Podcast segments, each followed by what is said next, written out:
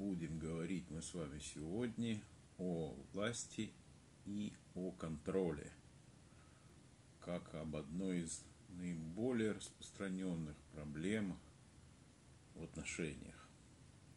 Мы с вами попытаемся понять, почему возникает эта борьба за власть и контроль. Мы с вами попытаемся понять механику – разберем основные формы борьбы за власть и контроль. И попытаемся с вами понять, а что же, собственно говоря, лежит в основе того, что нам необходимо бороться за этот контроль и за эту власть. Поэтому вы потихонечку присоединяйтесь, да, а мы начнем.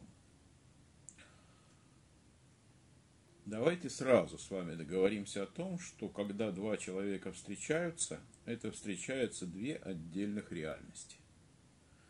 Это означает, что у нас у каждого есть некое свое представление о том, как должен быть устроен мир. И вот когда мы встречаемся, через очень короткий промежуток времени мы начинаем понимать, что наши представления об этих важных для нас вещах, они различаются. И наиболее типичный пример того, как они различаются, это наша потребность во внимании. Это может быть потребность во внимании ко мне, например, да, или к тем значимым вещам, которые для меня значимы, но для моего партнера могут быть не настолько значимы. И вот когда я вижу, что мне недостаточно внимания или каким-то ценностям моим, первое, что у меня возникает, это некое недовольство. Это недовольство я проявляю в виде жалобы. Каким образом я это делаю? Я жалуюсь своему партнеру. Жалобы бывают в большинстве случаев двух типов. Первый тип – я жалуюсь конкретно на партнера. Второй тип – я жалуюсь на отношения, то есть на тот уровень комфорта, который мне недостаточен. И вот здесь сразу же уже возникает предпосылка для э, некой борьбы. Да? Потому что партнер не согласен с такой оценкой, которую я ему даю. И у него возникает определенное внутреннее сопротивление. Вот это внутреннее сопротивление вызывает так называемый первичный конфликт. В основе этого первичного конфликта лежит понимание того, что кто-то из нас не прав. И в результате все наше взаимодействие да, сводится к тому, чтобы доказать друг другу, что именно он является нормальным и правым, а второй человек ненормальным и виноватым. Поэтому давайте сразу же с вами поймем, да, что в основе борьбы за контроль и за власть лежит не всегда предметный фактор, но практически всегда лежит некое понимание того, что я хочу чувствовать себя нормальным и правым, правильным. Что мне это дает? Мне это дает ощущение того, что я не должен в себе ничего менять. И второй момент, что мое мироощущение, мое видение мира является правильным, а твое, соответственно, нет. И дальше я любым способом буду стараться доказать именно эту для меня истину. Через власть, через контроль. Теперь давайте просто попытаемся с вами понять, какие основные формы борьбы за власть у нас есть. Да? А, их несколько. Начнем с самых простых. Самый простой способ Это, скажем так, способ логической аргументации. Больше характерен для мужчин, но сейчас уже встречается и у женщин сплошь и рядом. Да? Значит, суть его заключается в том, что я через формальную логику, через так называемый рациональный здравый смысл пытаюсь доказать своему партнеру то, что он нелогичен, соответственно, не прав. И, соответственно, пытаюсь ему показать, где конкретно и в чем он делает ошибки. Например, муж говорит жене о том, что почему, когда ты ехала с работы домой, ты купила то-то, а то-то не купила, хотя тебе было по дороге.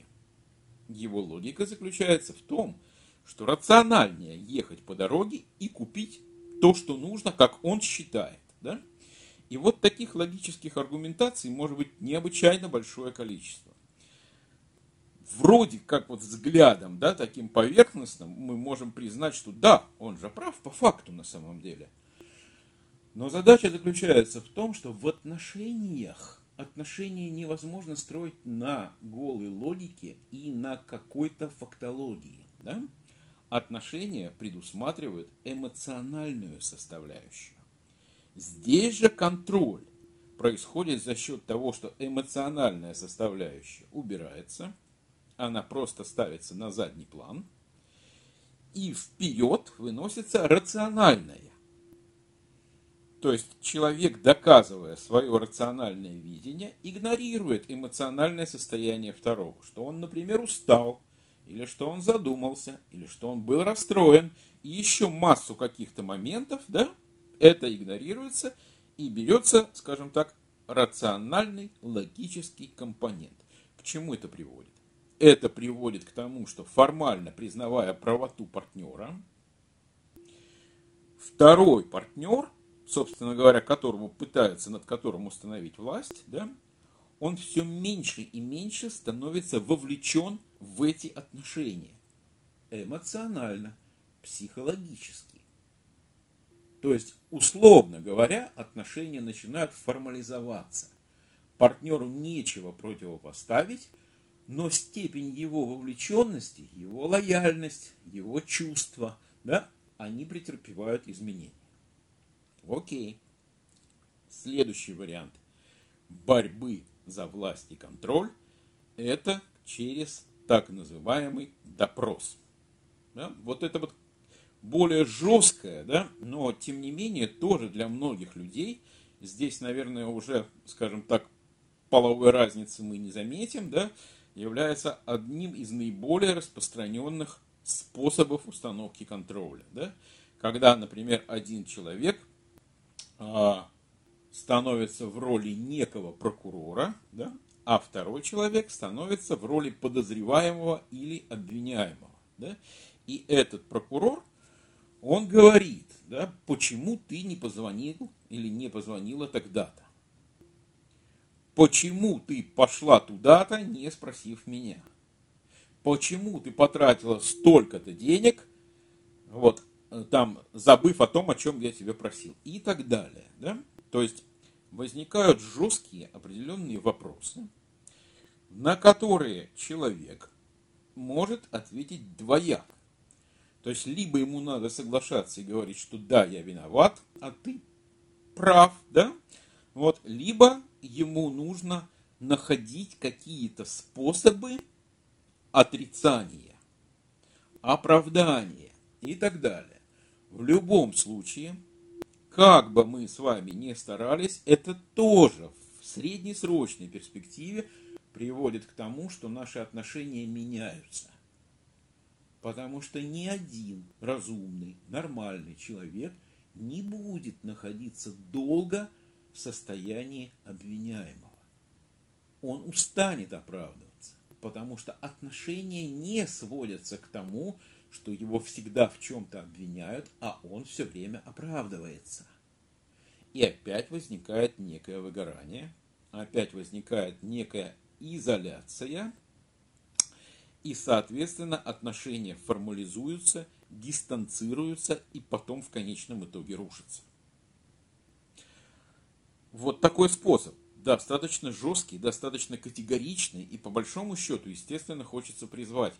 Не надо злоупотреблять этим. Даже если вы недовольны, нужно очень четко дозировать те вопросы, которые воспринимаются как допрос. А лучше их избегать. Еще один способ установки контроля или власти, который мы с вами сегодня разберем, это так называемая невербальный способ контролирования. Что значит невербально? Это означает, что человек ничего не говорит, да? но, тем не менее, у него достаточно высокий, достаточно большой, скажем так, полный набор возможностей. Да? Что это такое? Да? Например, это может быть смех, или это может быть взгляд, или это могут быть определенные жесты, или это может быть определенная поза и так далее. Да? То есть это то, чем он выражает некое отношение. И это тоже очень действующий момент. Да? Например, какая-то черная ирония, да? Там, э, презрительный взгляд, поза, которая показывает некое превосходство. Или, например, наоборот, да, когда человек игнорирует вас, там находится, не знаю, в полоборота или говорит, стоя к вам спиной, или с каким-то презрением там махает ногой или еще что-то такое делает, да, вроде как ничего оскорбительного вам не говоря, но всем своим видом показывает, да, что он имеет превосходство, он контролирует эту ситуацию. Да? Вот невербальные способы борьбы за что-то и контроль достаточно широко распространены. Ну, наверное, вы с этим сталкивались уже, скорее всего, да? Еще, скажем так, более, мы сейчас будем идти с вами от менее жестких, таких категоричных, деструктивных, да, к более деструктивным. Ну, наверное, все-таки более деструктивным у нас с вами является способ э, через постановку условий человек ставит конкретные условия. Суть этих условий заключается в том, что он говорит, либо ты делаешь так, либо я буду делать вот так. Да? Значит, о чем в принципе это говорит? Это говорит о том, что других способов взаимодействия у него нет. Он их просто либо не знает, либо презирает и так далее. А скорее всего, это говорит о том, что его внутренняя тревога, его внутренний страх, да, он достаточно высокий. И ему очень сложно с ним совладать, потому что он не понимает, как его партнер будет себя вести, если он не будет выставлять какие-то условия, какие-то заслоны, да, какие-то жесткие конструкции. Способ, при котором вы взаимодействуете с партнером через условия – это очень короткий способ к тому, чтобы отношения свести на нет полностью.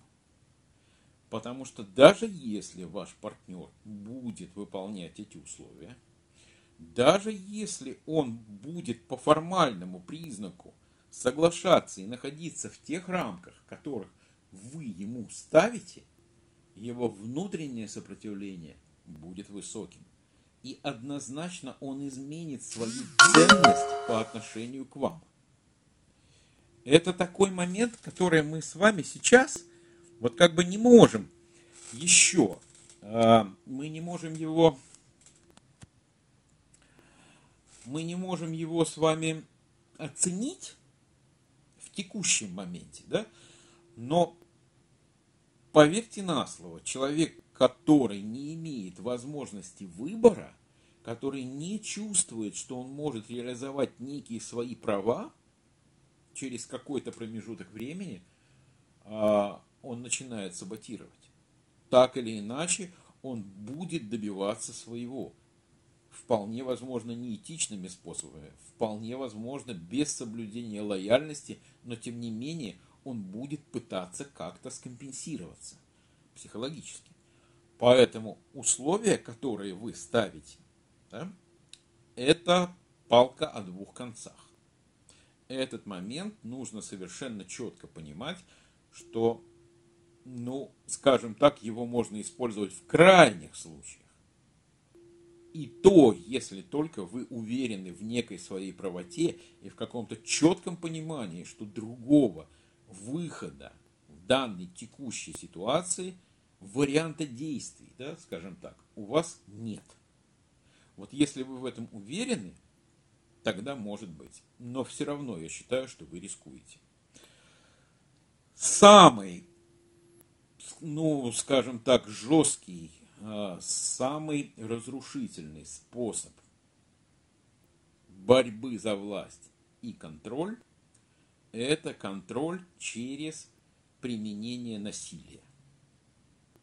Мы с вами будем разделять две формы насилия. Да? Мы будем разделять физическое насилие и психологическое насилие. И в каждой из этих форм мы будем выделять, скажем так, угрозу той или иной, ну, скажем так, использования да, этой формы насилия и непосредственное осуществление. Да? Потому что угроза иногда действует даже сильнее, чем непосредственно какое-то действие. В любом случае, это разрушающий момент. В любом случае, вот эта форма, она вообще, вот как вы знаете, есть в английском языке такой термин point of no return. Это означает, что это уже та черта, та точка, через которую вы, если вы угрожаете, или вам угрожают, да, человек перешел, и дальше уже начинаются совершенно другие отношения. Эти отношения построены на неравенстве четко. Эти отношения построены на неуважении. Да? Здравствуйте. Э, здравствуйте, да. Э, значит, вот мы сейчас с вами э, мельком, скажем так, прошли по нашей тематике. И вот сейчас я как раз говорил относительно крайней формы уже установления контроля, установления какого-то лидерства в борьбе за власть. Я говорил по поводу а, контроля через насилие. Да? То есть, еще раз повторюсь, да, для тех, кто к нам присоединился. Значит, у нас есть с вами понятие психологическое насилие и есть понятие физическое насилие. Каждому из этих понятий мы применяем два типа. Есть понятие прямое насилие в виде действия и есть понятие угроза – какого-либо действия, психологического насилия или физического насилия. Да? Вот сейчас мы как раз говорили о том, что это самый разрушительный, это самый, ну, скажем так, запредельный способ борьбы за власть и контроль. И обычно, когда это возникает, да, это уже некая черта, через которую переходит человек, и отношения ну, скажем так, можно считать практически разрушенными. Да? Здесь есть два компонента, давайте мы сразу их выделим. Во-первых, тот человек, который перешел через эту черту, у него есть проблемы. Потому что, потому что он не видит других способов донести то, что он в принципе мог бы донести. И второе, есть проблемы также у человека, по отношению к которому возникает это насилие, прямое или косвенное. Почему? Потому что он в принципе допустил возможность такого отношения к себе. Это очень важный момент. Вот я хочу здесь немножко, скажем так, за, заострить ваше внимание, да? Потому что тогда, когда мы не даем ни отпора, не показываем своих границ, не оцениваем те или иные действия нашего партнера, мы с вами по дефолту поощряем этот тип поведения. И в результате возникает накопительный эффект. Возникает эффект такой, что если мы позволяем, условно говоря, на себя кричать, в следующий раз это будут уже крепкие выражения, а еще через раз, когда мы позволяем это делать, возникает угроза физического или псих, психологического насилия. Да? Поэтому, пожалуйста, имейте в виду, что если в ваших отношениях уже присутствуют элементы физического или психологического насилия в виде контроля или борьбы за власть, пожалуйста, имейте в виду, что здесь двусторонняя задействованность, и здесь условно, очень условно в кавычки возьмем, вина двух партнеров, а не одного, который это реализует. Вы своим молчанием, своей пассивностью, своей безответностью укрепляете неправильный тип поведения. Вот, поэтому аккуратно и осторожно. Но если вам что-то не нравится, лучше поднять этот вопрос, пока еще возможно постараться вычленить конкретную ситуацию и проговорить ее, чтобы обозначить свою позицию, чтобы обозначить свою оценку происходящему. Это важно. На каких-то этапах ваш партнер еще может изменить свое поведение, на каких-то это будет сделать существенно тяжелее и существенно сложнее. Да? Вот. Напомню, да, значит, основных типов контроля и борьбы за власть у нас с вами пять. Первый – это при помощи логики или логического убеждения. Повторюсь, да, логика может действовать безотказно, но эмоции в отношениях теряются. И радость, чисто логическое, рациональное отношение не приносят. Второй тип – это так называемый э, контроль через допрос. Когда вы, допустим, да, становитесь неким прокурором, ваш партнер неким обвиняемым. Да? Нехороший тип отношений тоже ведет к выгоранию. Да? Третий тип мы выделили с вами. Это так называемые невербальные способы а, борьбы за власть и контроль. Да? Это определенные улыбки, взгляды, позы, жесты, которые без слов показывают вашему партнеру, как вы к нему относитесь. Да?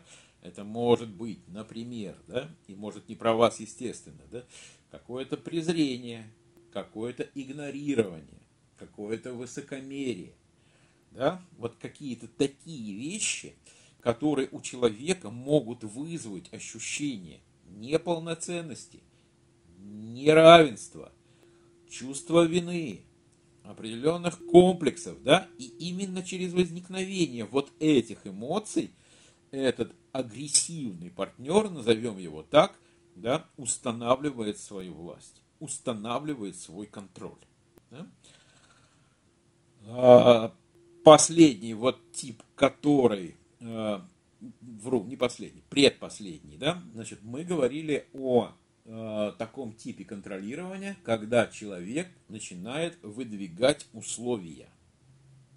Этот момент, при котором другие аргументы он не видит, и он пытается так или иначе ограничить свободу выбора своего партнера. Если ты не сделаешь что-то, то либо я буду делать так-то, либо ты не получишь вот этого, да, то есть это возникнут какие-то абсолютно непонятные для нас с вами ограничения. Здравствуйте, коллега. Вот, возникнут определенные ограничения. Вообще, скажем так, возможность контроля через выдвижение условий в стратегической перспективе – это проигрышный вариант. Потому что мы с вами должны понимать, что нормальные экологические отношения базируются на свободе выбора. Мы вместе, мы в паре находимся потому, что это наш свободный выбор. Потому что каждый из нас определяет, что качество жизни каждого персонально в паре выше, чем по отдельности. Обратите внимание – это так называемый свободный позитивный выбор. Я оцениваю своего партнера как некий важный объект, который по дефолту улучшает мое качество жизни. Если возникают условия, у меня убивают мой свободный выбор. И в результате я понимаю так, что я для партнера не являюсь самоценностью, не являюсь важностью. И со мной считаются только на том этапе, когда я выполняю условия. Но если я их не выполняю, меня начинают так или иначе ограничивать. Да? Поэтому, как только вы видите, что в отношениях возникает вот этот крен, связанный с тем, что контроль и власть, направление отношений, регулирование свободы, функционала какого-то и так далее осуществляется через условия, это должен быть для вас очень значимый момент и сильный такой вот знак, как показатель кризиса на самом деле. Как только много условий, читайте, что в отношениях есть кризис. Поехали дальше, да? Значит, ну и последним моментом, да, о чем вот мы начали говорить, пока к нам там присоединялись люди, да, это э, способ контроля, способ осуществления, да, вот какого-то держания власти через насилие. Ну, еще раз повторюсь, да, это когда черта уже на самом деле передана, да. Напомню, что у нас в отношениях существует два типа насилия. Есть тип насилия, который называется психологическое насилие, и есть тип насилия, который называется физическое насилие. К каждому из этих типов, повторюсь, да, применимы две категории действия. Первая категория – это так называемая угроза действием, а вторая – это непосредственно действие. Да? Хочу обратить внимание, что э, нельзя говорить о том, что действие всегда сильнее, чем угроза действия. На разные типы нервной системы иногда угроза действует сильнее, нежели чем непосредственно какое-то действие. Особенно если есть негативный опыт. Особенно если есть травма или любые формы насилия в прошлом, в детстве и так далее. Тогда это все суммируется, резонирует и так далее и тому подобное. Да?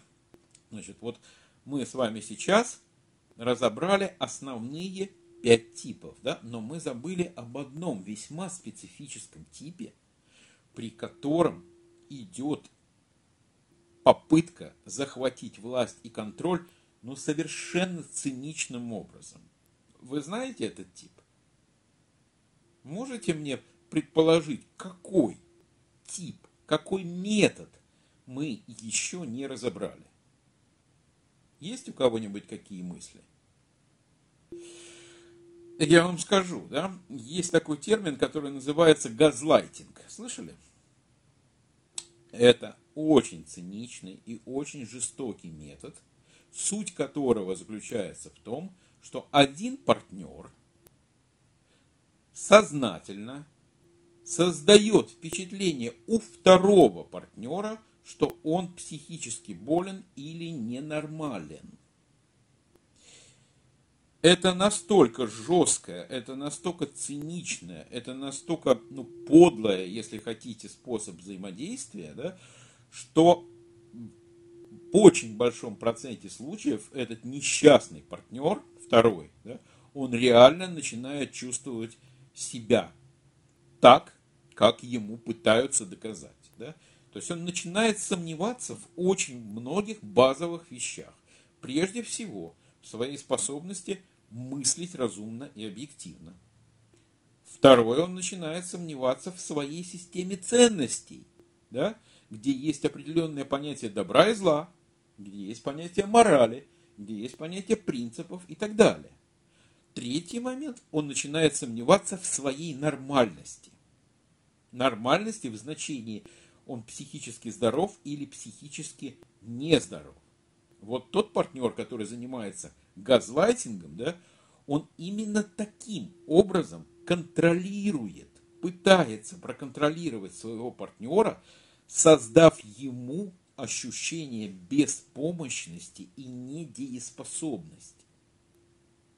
Вот этот момент на самом деле, он проявляется не сразу, не одномоментно но если вы чувствуете, что вашу оценку добра и зла, вашу оценку реальности, как вы ее видите, постоянно подвергают сомнению, нам с вами нельзя исключать момента, что осознанно или нет, но ваш партнер занимается газлайтингом. Да?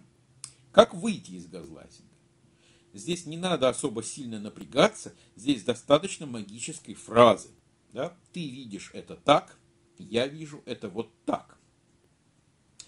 И этого достаточно, и это основная позиция, на которой вы должны стоять.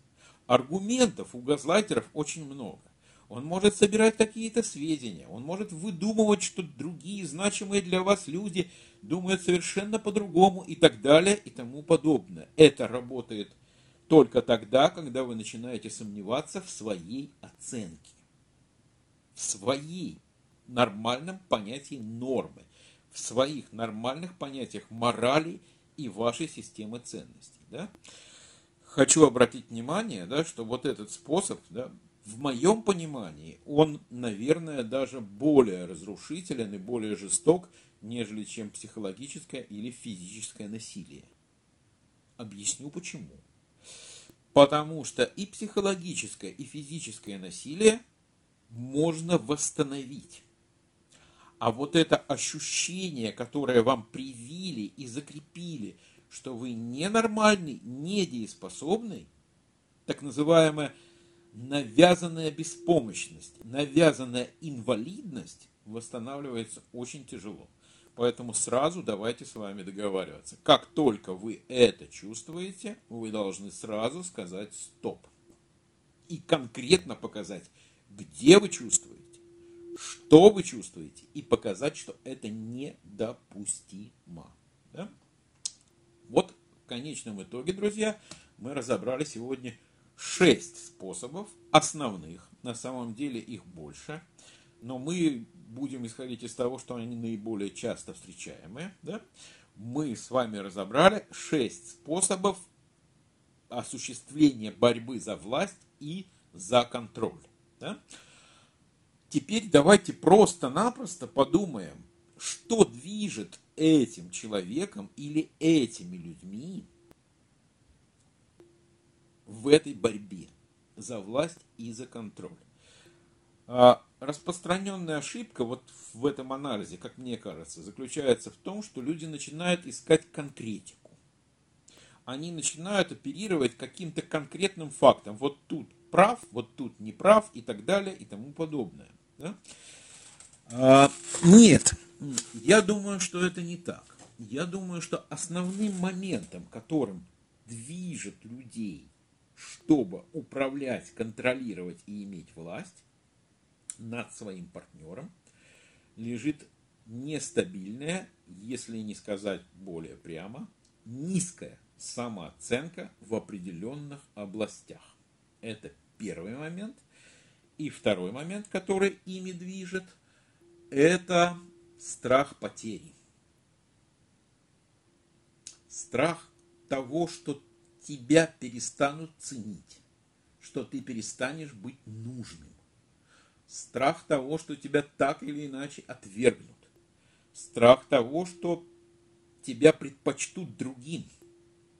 И поскольку нормальной копинг-стратегии, да, которая показала бы своему партнеру, скажем так, что я могу быть ценным, желанным, нужным, полезным у этого человека нет,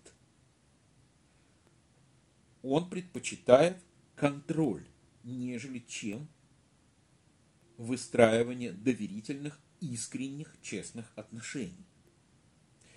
Поэтому давайте сразу запомним, да, по формальному признаку борьбы за власть может быть вот сколько событий, столько поводов. Да? Если мы будем смотреть глубже, это нестабильная самооценка и определенные страхи и тревоги. Запомним этот момент, да? Хорошо. Значит, на сегодня, я думаю, достаточно, да? Но в следующий раз, да, я думаю, что мы с вами должны будем поговорить о том, а что же делать нам с этими контролирующими людьми? Как нам с ними поступать? Что можно противопоставить, чтобы этот агрессивный, да, токсический стереотип переломать, чтобы сделать отношения нормальными и гармоничными, особенно если мы пока еще все-таки